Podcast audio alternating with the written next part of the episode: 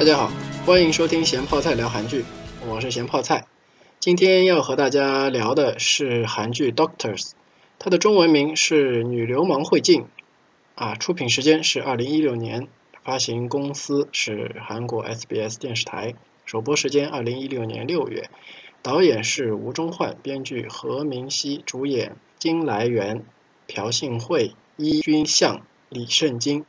集数是二十集，每集长度六十分钟，类型是爱情、医疗和剧情。那根据这部剧的这个中文翻译，实际上是感觉很有问题啊。这个原名 Doctors 和女流氓有半毛钱关系，对吧？而且从剧情里面来看的话，女主角刘慧静的话，嗯。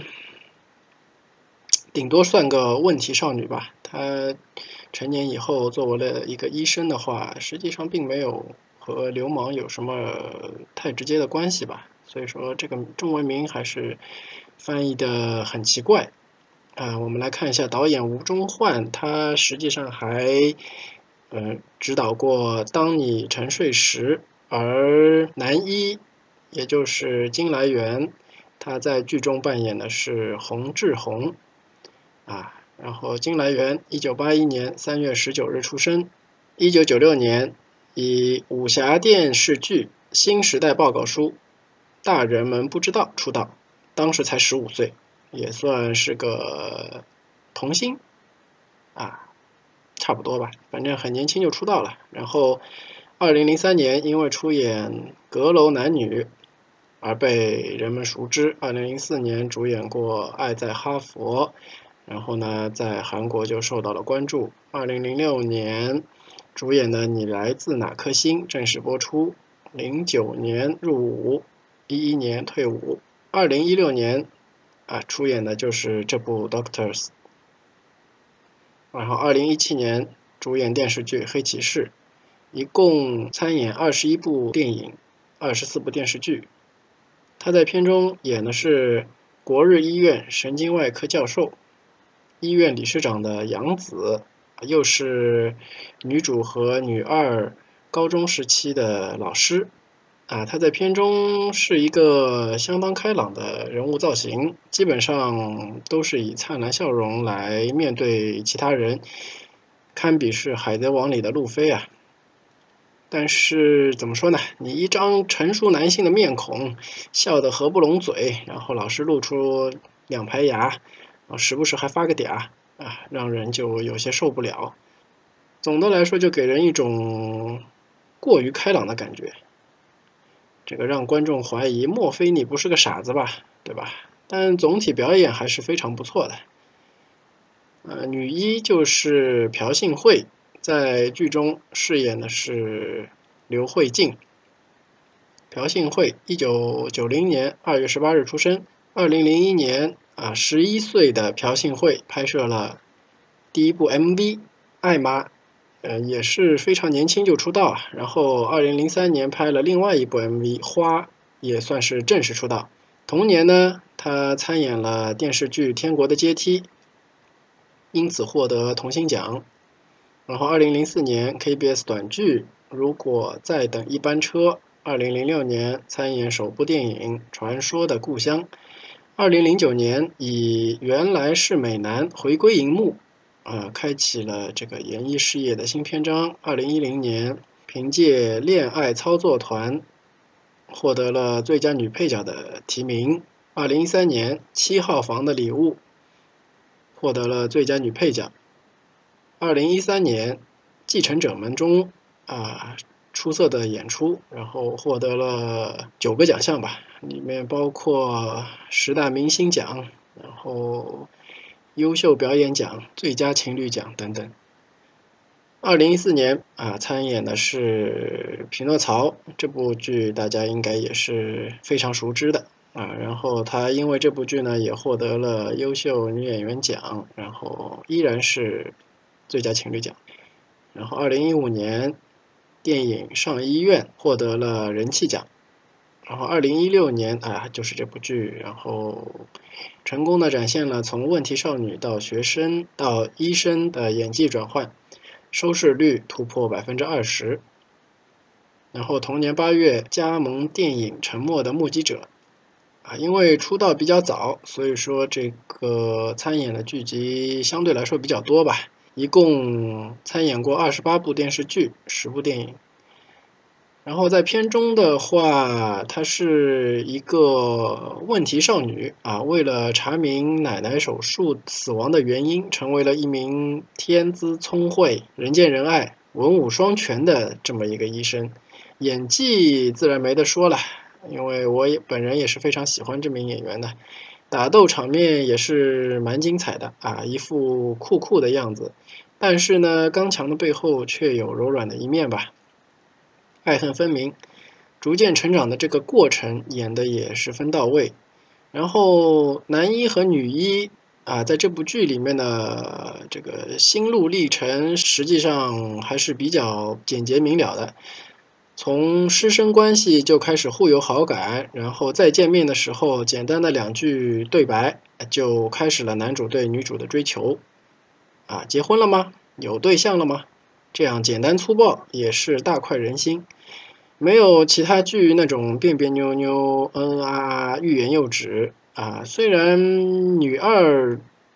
从中作梗吧，散布了男主已经结婚的这个假消息，但是也被男主主动上门澄清啊，直接化解，就没有常规韩剧中那种一个误会可以耽误上好久啊，实在是有飞流直下三千尺般爽快的感觉。虽然路很直啊，但是并不代表他的表述就跟白开水一样的无味。啊，两个人再次见面于医院楼顶的停机坪的时候呢，有长达四十八秒的慢镜头，从男主下飞机开始，女主凝视到两人对视，然后都是以两人慢镜头、脸部特写切换来表现的，可以说把那种重逢的喜悦表达的非常透彻。再加上男主之后的两句实锤，啊。着实让人心里就能浮现出一种甜蜜的幸福感吧。啊，说完男女主角，我们来看看男二和女二。男二也就是剧中的郑允道，他是由伊君相来出演的。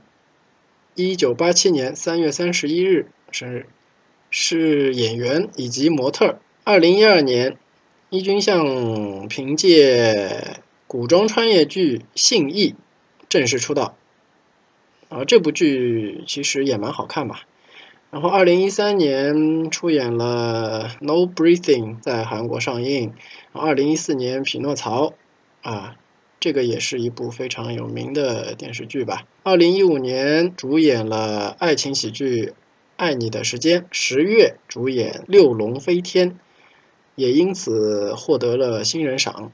然后十一月主演了喜剧电影《假装热情》，然后二零一六年的五月获得了亚洲模特盛典明星奖，然后同年的六月就是现在这部剧啊也是获得了新人奖，然后二零一七年首次担当主演啊是一部古装剧《逆贼》，窃取百姓的盗贼，嗯，总共出演九部电视剧，三部电影。在片中呢，他出演的是国日医院神经外科首席医生，啊，郑寿集团的长男吧。然后女二的追求对象，然而却越来越受不了女二的小姐脾气和作风啊，最终是被女主所吸引，但是呢，却又被男主秒杀啊，所以说也是很惨的了。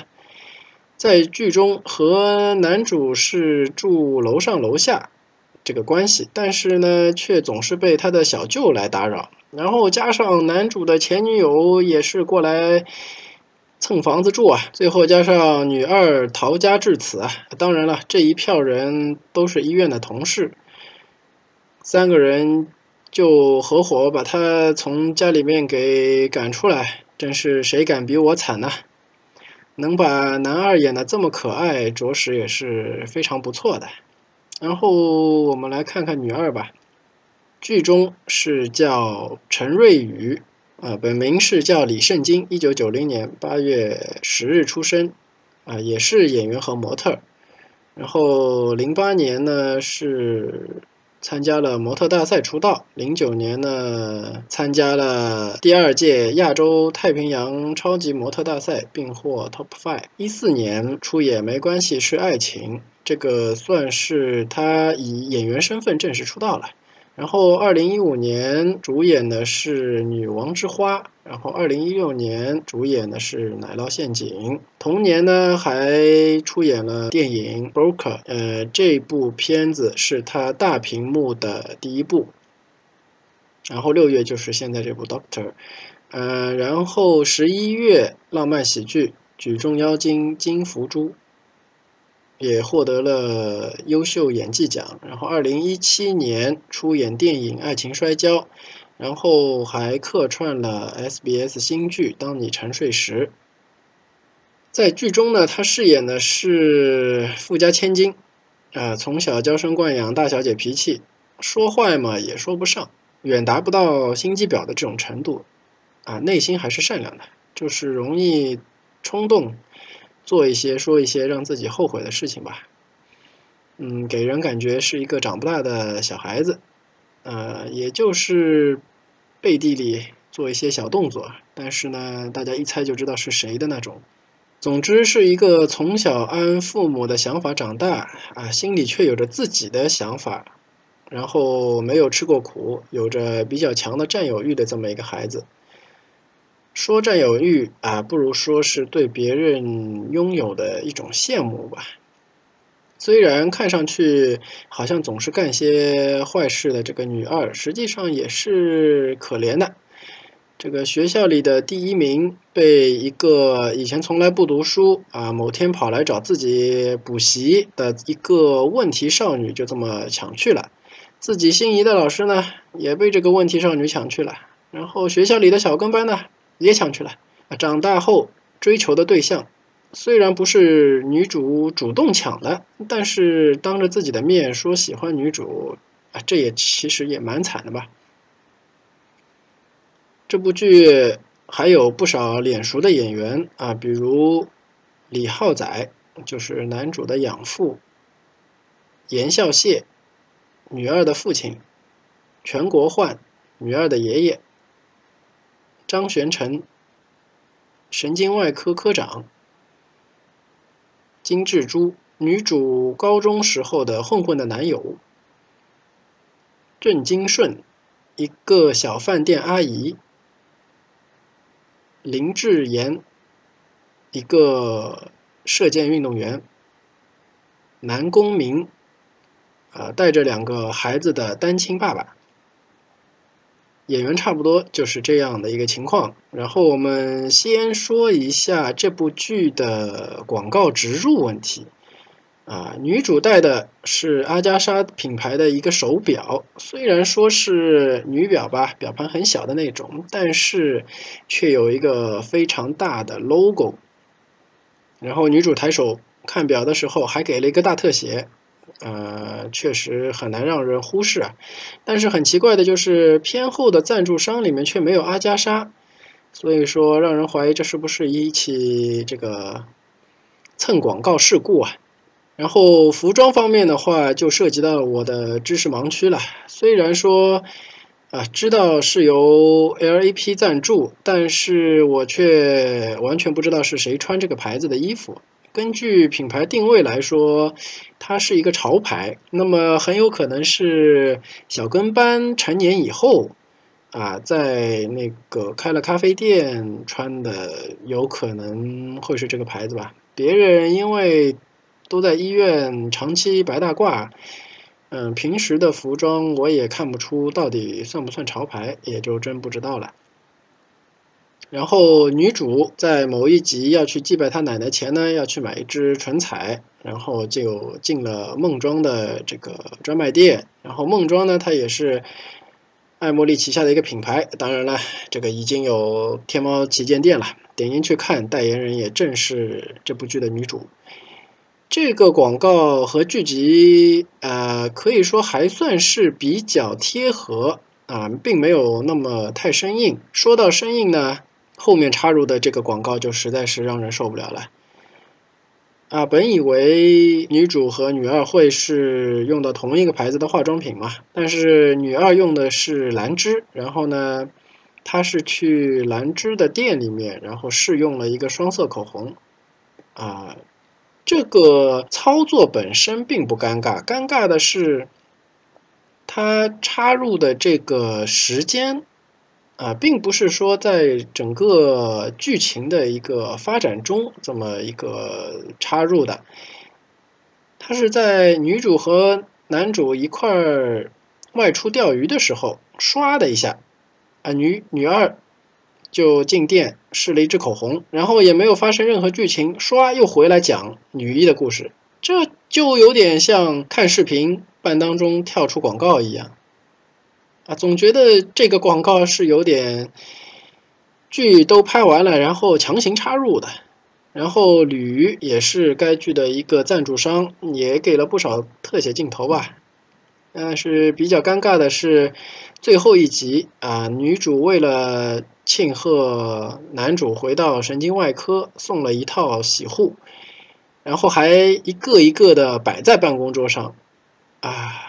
实在是整部片子都不错吧，但是这个广告怎么就能拍的这么生硬呢？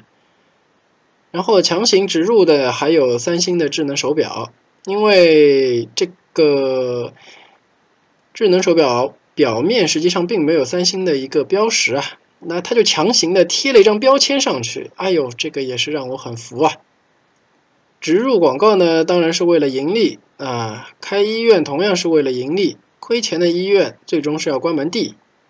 剧中呢，关于医院盈利的这个问题，在管理层实际上是有分歧的。这个分歧也就形成了正派和反派两个派别吧。好人自然是说，医院是救人的地方，不要老想着赚钱。只想着赚钱的医院呢，最终只会把不赚钱的科室都砍掉，最后只留下盈利的科室。那这个就还怎么叫医院呢？反派自然就觉得医院就是一家企业嘛，企业就是为了赚钱嘛，那就要开一个老年人健康中心啊，针对的自然是那些有钱又想多活几年的老年人。因此说呢，从盈利的角度来看，嗯，这确实是一个赚钱的买卖。但是不论正反派如何去思考盈利模式吧，在现有模式下。医院还是要考虑盈利问题的。然后，不管是在片中的会议上，还是他们这个剧情当中聊天，一个科室他们要增加收入的想法，都是从病床转换率来下手的。啊，也就是说，一个病人是不是能够尽早的出院？想要一个病人能够尽早出院，当然你就得把这个病人治好嘛。手术质量就要越来越好才行，这样也是推动整体上能够提升并有利于病人的一个双赢的一个方式，而并不是单纯的增加检查呀、增加费用啊这个。所以说，在这点上给人感觉还不错，起码很正派吧。呃，接下去就说一下剧情吧。首先，这部剧是一部。Happy ending 的剧啊，所以不用担心虐心的一个结局。其次呢，虽然说这部剧讲述的是神经外科的故事，手术也大部分都是神经外科的手术，但是开刀部位的特写还是有的啊，内部出血这个镜头也是有的，而且剧集中并没有做模糊处理。而且因为呃都是通过显微镜视角来呈现的，所以说如果有晕血的同学呢，还是选择性观看吧。啊，接下去就讲一下主线。实际上这部剧大概可以分成两根主线，呃，男主有一条主线，然后女主有一条主线。呃，我们就暂时把女主的这条作为主线，男主这条就作为次主线。女主呢，从小叛逆，是个问题少女，然后也是因为家庭情况造成的。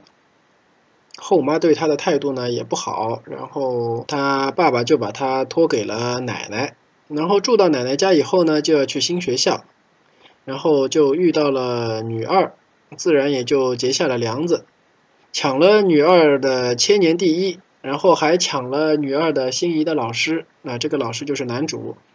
女二后来就在学校的 BBS 上把他们两个暧昧关系给曝光了，加上。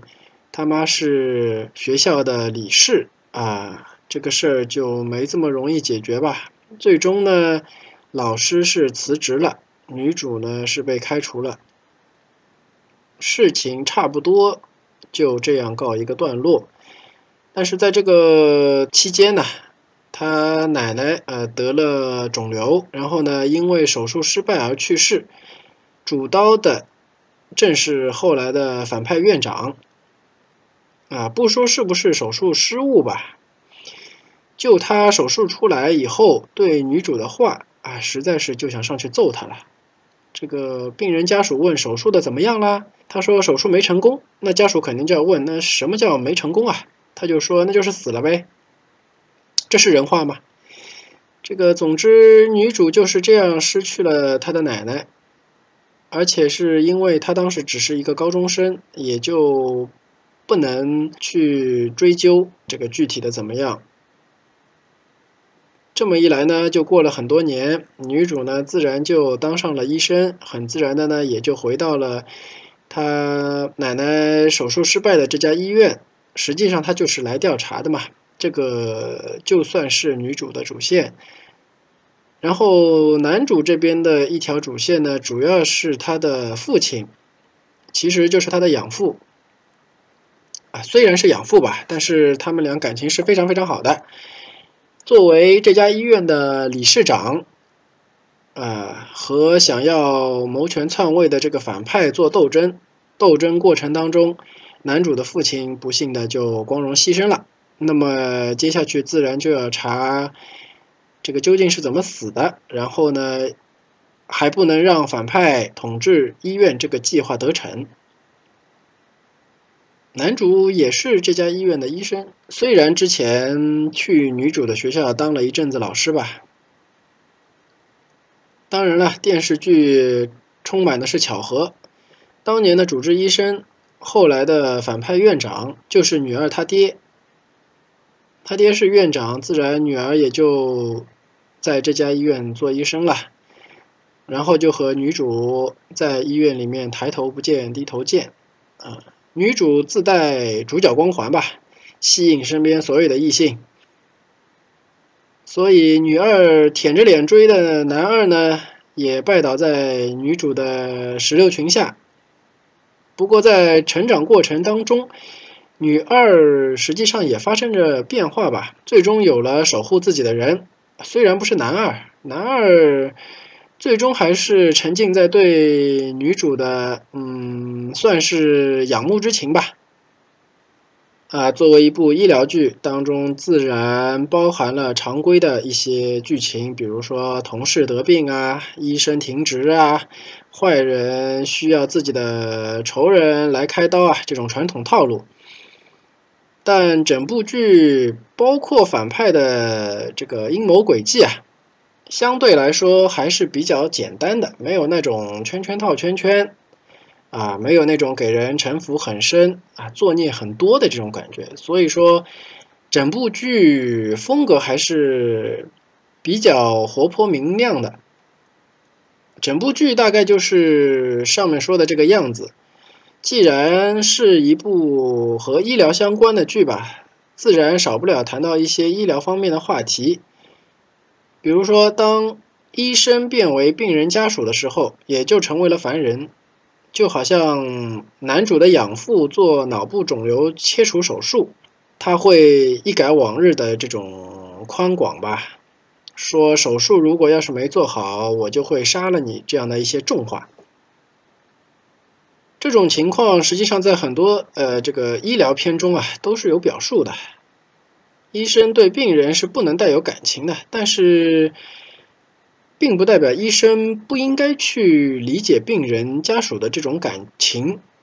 一般情况下，医生都会经历一个过程，就是从事不关己到设身处地这么一个过程。很多事情都是这样，也就是嗯，只有经历过才能体会吧。关于爱情方面呢，这个或许男生啊都会觉得自己的事情自己来扛，妹子的事情也要扛。但是这么一来呢，就会变得有些单方面了，设身处地的站在妹子的角度去考虑啊。如果说一个男生有这么一个妹子，遇到啥事儿都不跟你说，或者就说没关系，然后你的事儿呢，他什么都想来帮你。你会不会觉得对方虽然对自己很好，但是没有那种亲近感啊？似乎是把自己排除在外的这种感觉。其实所谓要做彼此的彼此啊，说起来是很简单的，做起来却不那么容易。如果已经不是单身的朋友啊，也记得把自己的烦恼和对方分享，虽然可能对方并不难帮上忙。甚至可能会增加对方的烦恼，但这样才能让对方更了解你，更觉得彼此距离接近。剧中的男主和女主啊，也有过这么一段经历吧，最终也就是这样来解决的。回到剧里，呃，作为医疗剧的话呢，自然少不了医学专业项的一些话题。这次主要集中在神经外科。也就是头壳开动给脑子做手术的科室，因此呢，手术画面相对比较温和吧，没有那种动不动就喷医生一脸血的这种镜头。医生的这个手术台上面也经常都是医生看着显微镜来做这个手术操作。虽然这样说。呃，但这里还是要重申一下，开刀部位的特写依然还是有的，就是内部出血啊，这种镜头也是有的。而且呢，这部剧并没有做模糊处理，而且通过显微镜视角来拍摄，所以说如果晕血很严重的同学啊，还是选择性观看。剧中自然也会包含一些比较特殊的案例吧。比如清醒手术，这个相信看过类似剧的同学应该也是知道的，就是在患者意识清醒的情况下进行开颅手术，因为手术中需要和患者进行沟通来确认手术情况。这次剧中呢是给一个射箭运动员进行开颅手术。术中虽然说也出现了一些小惊险吧，但最终手术还是非常成功的，治好了选手的手颤。毕竟是这个射箭选手嘛，然后手颤当然是会直接影响到这个发挥的。在真实世界里，其实这种手术也是不罕见的。曾经新闻里就有过给一个小提琴手做手术，然后让他。边拉，然后医生边开刀，理由其实也很简单，因为这种手术如果所在的位置不理想的话，那么需要在不影响患者某些重要机能的情况下进行。还有些剧里面呢，他脑部手术开刀的地方啊，比较接近语言区。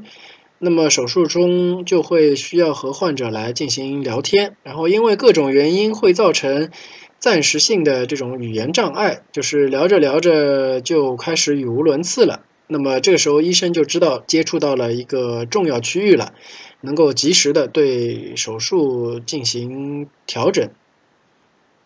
说起开颅手术，就让我想起了美剧啊，这个实习医生格雷，最初被。挑选去做开颅手术助手的时候，他们的训练项目啊，实际上就是拿着钻头在蛋壳上面开口子，但是呢，不能钻破蛋壳里面的那层膜。